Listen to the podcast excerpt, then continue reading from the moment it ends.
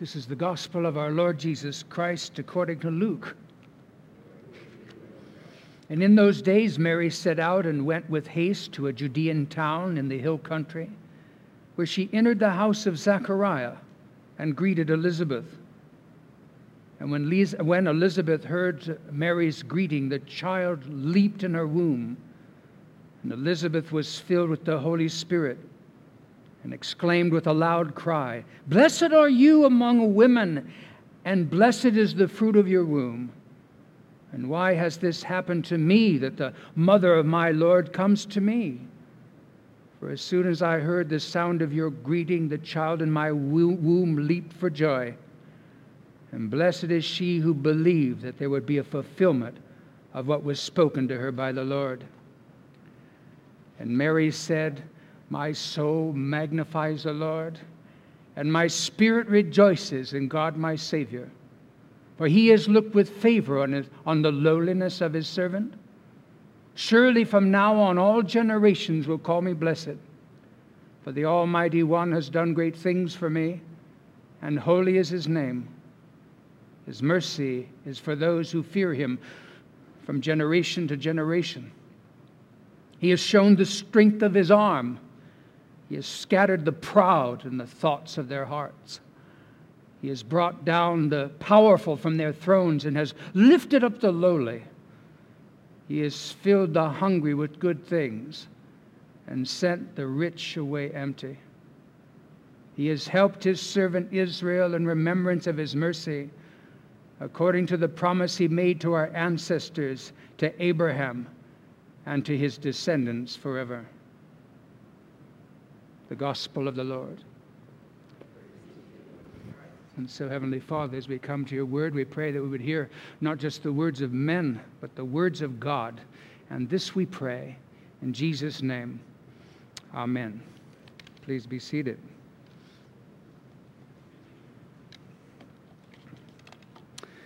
I want to take that as my text this morning from Luke's uh, Gospel, uh, chapter 1, and beginning at verse 39. If you're making use of the Pew Bible, you can find that text on page 1017. Luke's Gospel, chapter 1, and beginning at verse 39. And this morning I want to talk about Mary, Mary poor, faithful, happy, and blessed. Mary poor, faithful, happy, and blessed. Now, that Mary was poor doesn't usually pose a, problem for most people. I, I, don't think we generally think about her as being poor. Uh, but it doesn't shock us, I don't suppose, when we're reminded of Mary's poverty. And it's not a problem that Mary was faithful, that she was faithful to God. In fact, right, that's central to the story, isn't it? But what about happy and blessed? Indeed, can anyone who's poor, like Mary was, be happy? Is there anyone who is poor who can be blessed?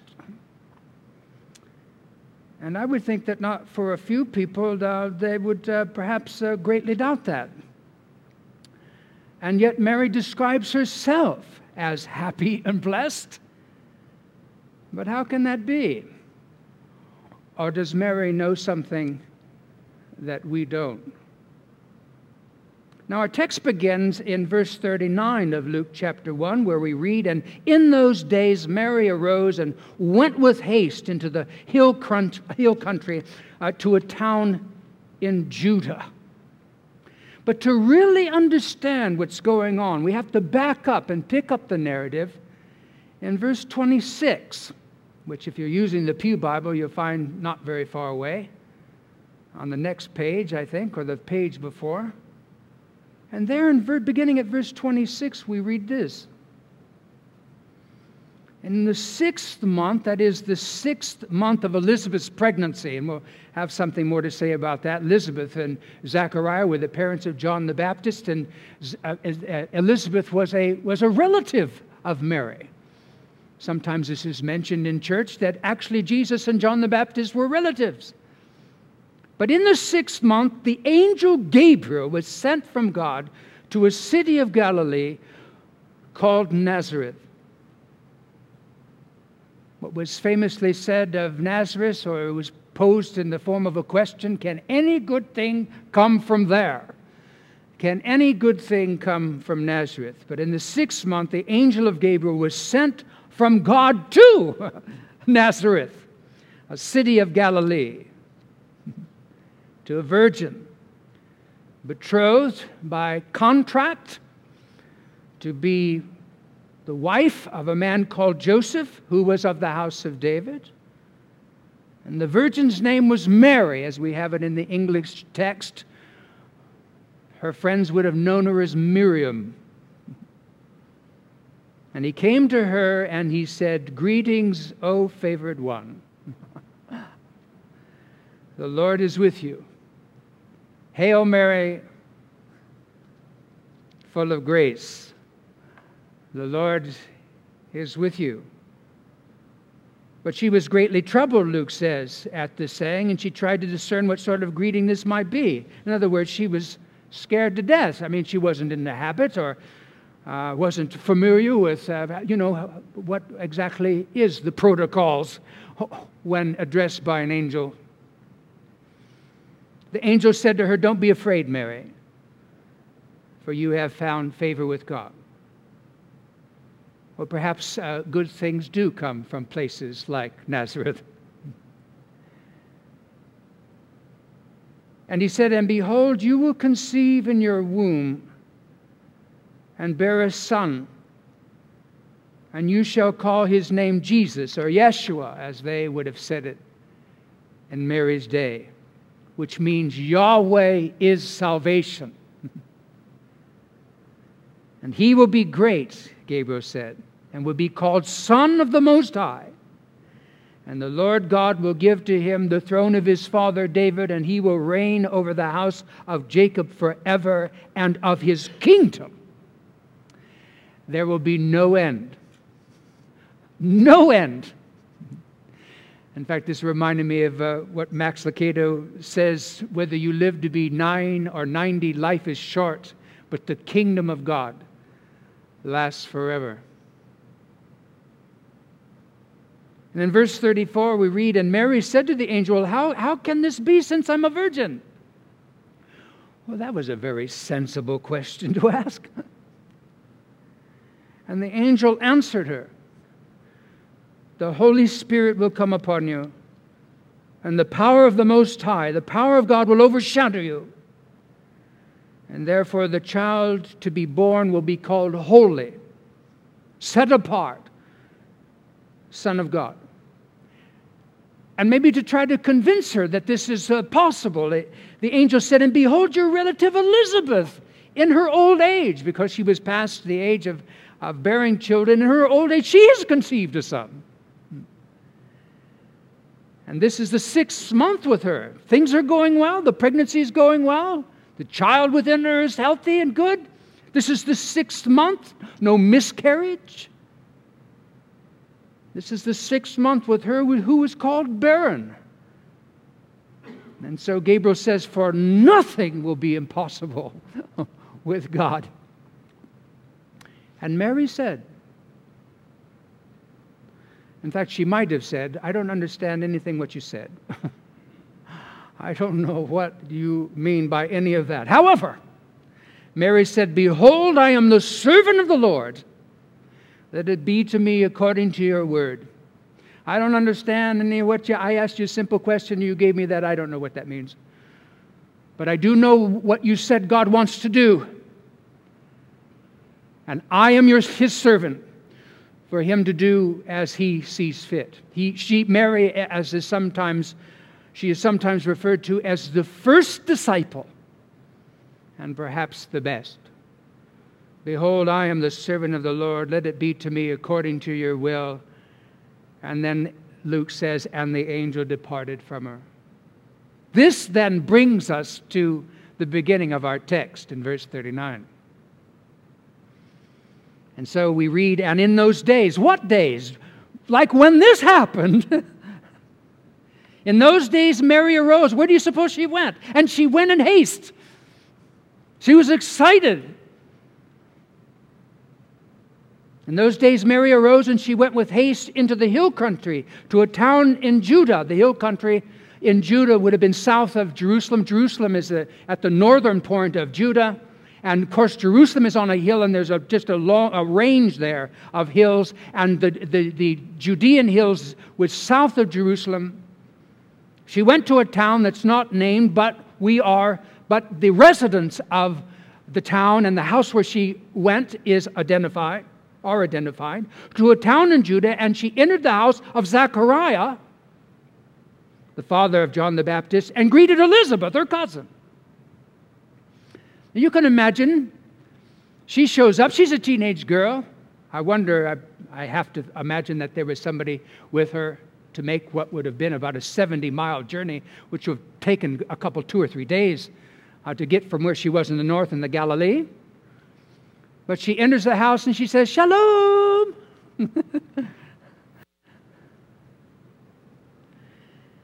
In verse 41, and when Elizabeth heard the greeting of Mary, the baby in her womb leaped. And Elizabeth was filled with the Holy Spirit. In fact, it's very interesting in Luke's writings, in the Gospel of Luke or in Acts, oftentimes this is an indication. Now pay attention because something's coming. And Peter, filled with the Holy Spirit, said, Are full of the Holy Spirit, they did such and such.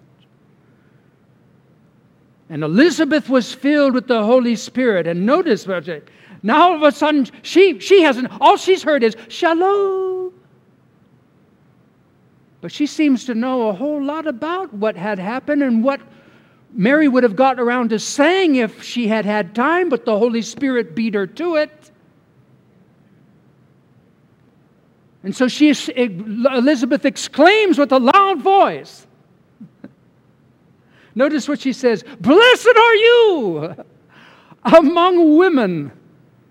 Or in the New Living Translation, which is really good because it kind of catches the, the, the, the, the Hebraic idea behind the Greek, which is this sort of setting up of a superlative.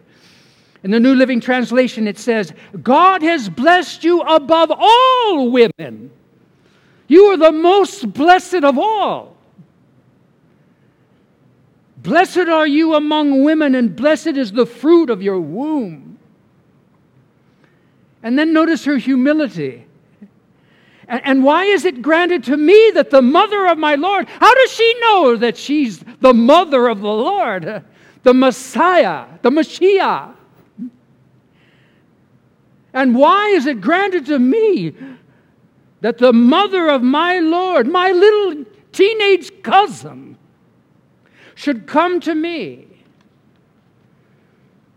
And Elizabeth continues, For behold, she says, when the sound of your greeting, shalom, entered my ears, the baby in my womb leaped for joy. And blessed is she, in other words, blessed are you who believe that there would be a fulfillment, that it would come to pass what was spoken to her from the Lord. How does she know? because of the moving and the filling of the Spirit. Blessed is she who believed. How interesting. Mary's from Nazareth, a peasant girl. She was the sort of person that Jesus put that part in the prayer in for people like her and give us this day our daily bread. I don't know. You know, when you, when you pray the Lord's Prayer, doesn't that, that one's probably of all the parts of the prayer is the less grip, the, the least gripping.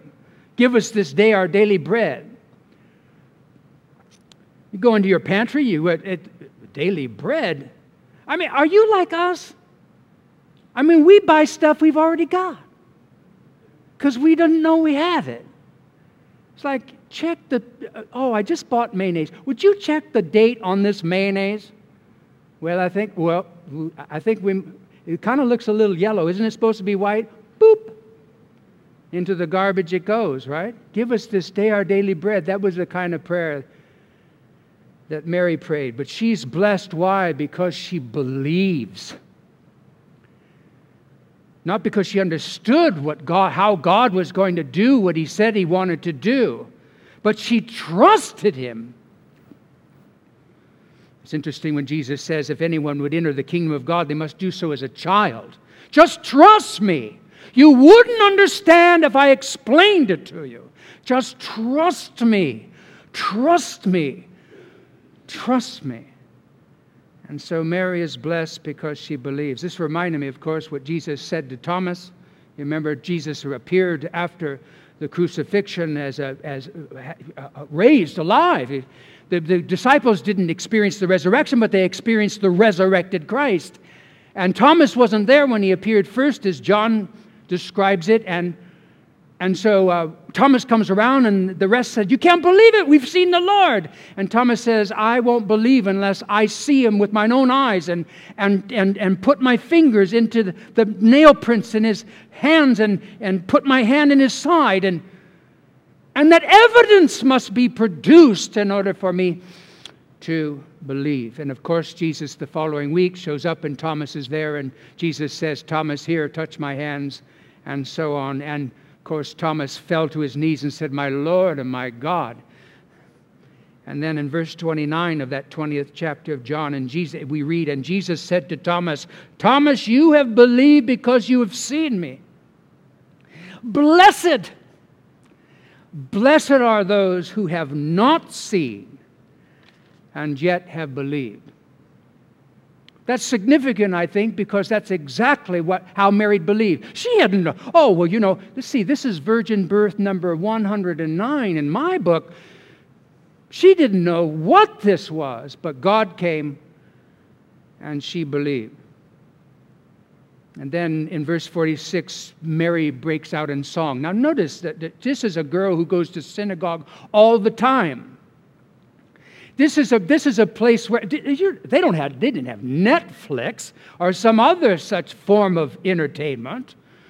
Their entertainment and their life was centered around the stories of, of the Bible and the phrases of the Bible. And they didn't have, most of them didn't have uh, writing utensils and, and so forth. And many of them, many of them were, wouldn't know how to use them if they w- were. They were illiterate, but they had great ears and great memories for hearing these phrases they heard over and over. It wouldn't have been difficult for someone like Mary, as devout indeed as she was as well, to throw something together with phrases with, with uh, phrases that she was familiar with. In fact, there's about 15 or 16 different references, Bible references that you find in her song. But in verse 46, and it says uh, uh, that Mary said, My soul magnifies the Lord. I've heard from Gabriel. I turned up in Elizabeth. She wasn't even there. She knows all about it. The baby is leaping in her womb, a, one, a baby she shouldn't have because she's too old to have a child. But there's nothing impossible for God. My soul magnifies the Lord, and my spirit rejoices in God my Savior. For he has looked on the whole humble estate of his servant. Me, uh, Mary, in Nazareth, a town scorned by the rest of the country. Even in Galilee, they talk about Nazareth. She's a poor peasant girl from Nazareth. But you know who she is? She's God's servant. Not only according to God elect, God's elective purposes, but by choice. God came and she said, Yes, of course. and Mary continues, And behold, from now on, all generations will call me blessed. and we are. We have every generation the Blessed Virgin. For he who is mighty has done great things for me, and holy is his name.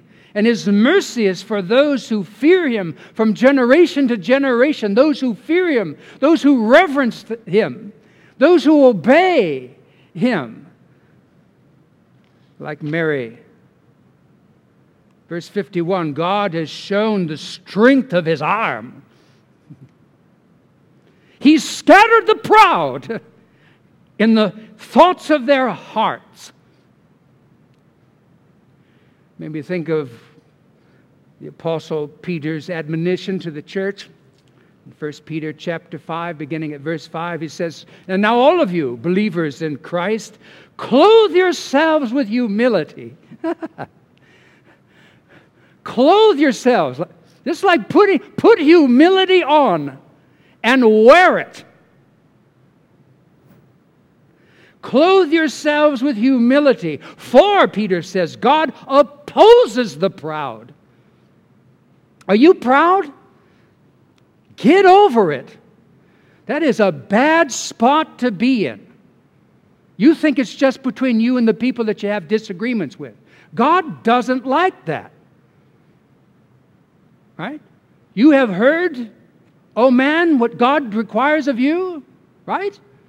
Micah 6 and verse 8 to, to do justice and to love mercy and to what? Walk humbly with your God.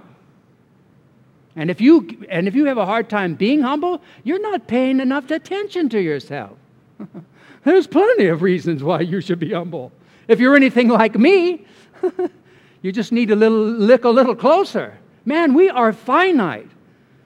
I, I, I, and seems the older you get, the more mistakes you make. There's plenty to be humble about. We're imperfect. And all of you clothe yourselves with humility, for God opposes the proud, but he gives grace to the humble. That's what Mary said. Humble yourselves, therefore, under the mighty hand of God, so that at, pro- at the proper time he may exalt you. And so Mary says, And God has shown strength with his arm. He has scattered the proud and the thoughts, the thoughts of their hearts. He has brought down the mighty from their thrones and has exalted those of humble estate, like her. He has filled the hungry with good things, and the rich he has sent away empty. Jesus, in his famous Sermon on the Plain, he himself, he says similar things. In fact, what I'm going to read may shock you. You might have read when you were reading Luke, read through this rather quickly. Maybe you assumed you knew what it meant, or maybe you didn't. But in Luke chapter 6 and beginning at verse 12, we read, And Jesus went up to a mountain to pray. In the Galilee, of course, and all night he continued in prayer to God. And when the day came, he called his disciples and he came down with them and stood on a level place. This is why this is called the Sermon on the Plain. And he came down with them and stood on a level place with a great crowd of his disciples and a great multitude of people from all Judea and Jerusalem and the seacoast of Tyre and Sidon. From the north, from the south, they came to hear him and to be healed of their diseases. Verse 20 And Jesus lifted up his eyes on his disciples and he said, Blessed are you who are poor. No, he didn't say that. He didn't say that. Well, yeah, he did. Blessed are you who are poor. And there would have been a whole lot of poor people there. Blessed are you who are poor, for yours is the kingdom of God. Blessed are you who hunger now, for you shall be satisfied. Blessed are you who weep now, for you shall laugh. Blessed are you when people hate you, when they exclude you and revile you and spurn your name as evil on account of the Son of Man, on the account of me, your association with me, your serving me. Rejoice in that day and leap, leap for joy. For behold, your reward is great in heaven, for so their fathers did to the prophets. But then notice what he said. Verse 24 But woe to you who are rich, for you've received your consolation. Enjoy it, man. it's like it's like Dives and Lazarus, right? That's what Abraham said. Both Lazarus, the poor man who was put at the rich man's gate every day, and the rich man didn't do anything, and the rich man lived in the lap of luxury, and he enjoyed his life. And people in the community said, "Yeah, man, he's that guy is awesome. I want to be like him." And then they both died. And then Lazarus was seated at the place of honor next to Abraham in paradise. And there was a great chasm, and on the other side of the chasm was the rich man. And the rich man calls out to Abraham in his agony. And he says, Abraham, tell Lazarus to dip his finger in the water and to touch my tongue to give me some relief because I'm in an agony in this flame. And Abraham says, Well, son, you know, you remember your life, and you had all your good things, and Lazarus had bad. But now Lazarus is comforted, and you are in your agony. You know who told that story? Jesus. The same one who said this Woe to you who are rich for you have received your consolation. Woe to you who are full now, for you shall be hungry. Woe to you who laugh now, for you shall mourn and weep. And woe to you when all people speak well of you, for so their fathers did to the false prophet. Perhaps you noticed in all of this that God defines blessedness a great deal differently than most people do. In fact, you may have noticed that true blessedness, as God defines it, is in fact the very opposite of what most people think of when they think of the meaning of true blessedness. And still, most people, even many Christians, prefer their definition to God's. and their definition and their pursuit of it, such as the more you have, the happier you'll be, is taking them to the place that God said it will take them to. And so I wonder how do you define blessedness? And where is your definition taking you? Jesus, or Mary, I should say, Mary, poor, faithful, happy, and blessed. Let us pray.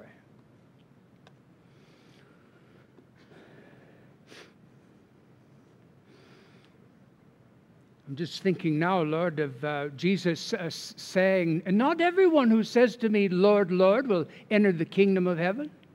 What do you mean, Lord? What do you mean? They love you. They know you. No. Not everyone who says to me, Lord, Lord, will enter the kingdom of heaven. And it's a frightful thing to think, Lord, that Jesus should say on the day of his return and the setting up of his kingdom, that he should say to any one of us, Depart from me, for I never knew you. And then we say, But Lord, but Lord, I was a member at the church and I did this and I, I, I, I pledged and, and will be surprised. In fact, not a one of them is not surprised. That has to mean, Lord, that we were deceived and we just lived that deception. But in Mary, we see something true and beautiful, just as you saw her as true and beautiful, full of faith, and filled with joy, notwithstanding what we might have we might describe as very difficult circumstances. And yet that's how you often work. Lord, help us to be aware of that and to not miss it.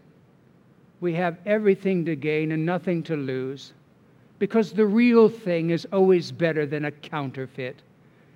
And so, Lord, I pray that our faith would be true, not a counterfeit, not just words, but true spiritual authenticity and all that goes along with it.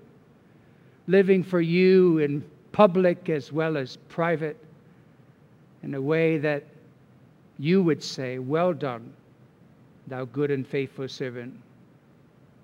And this we pray in Jesus' name. Amen.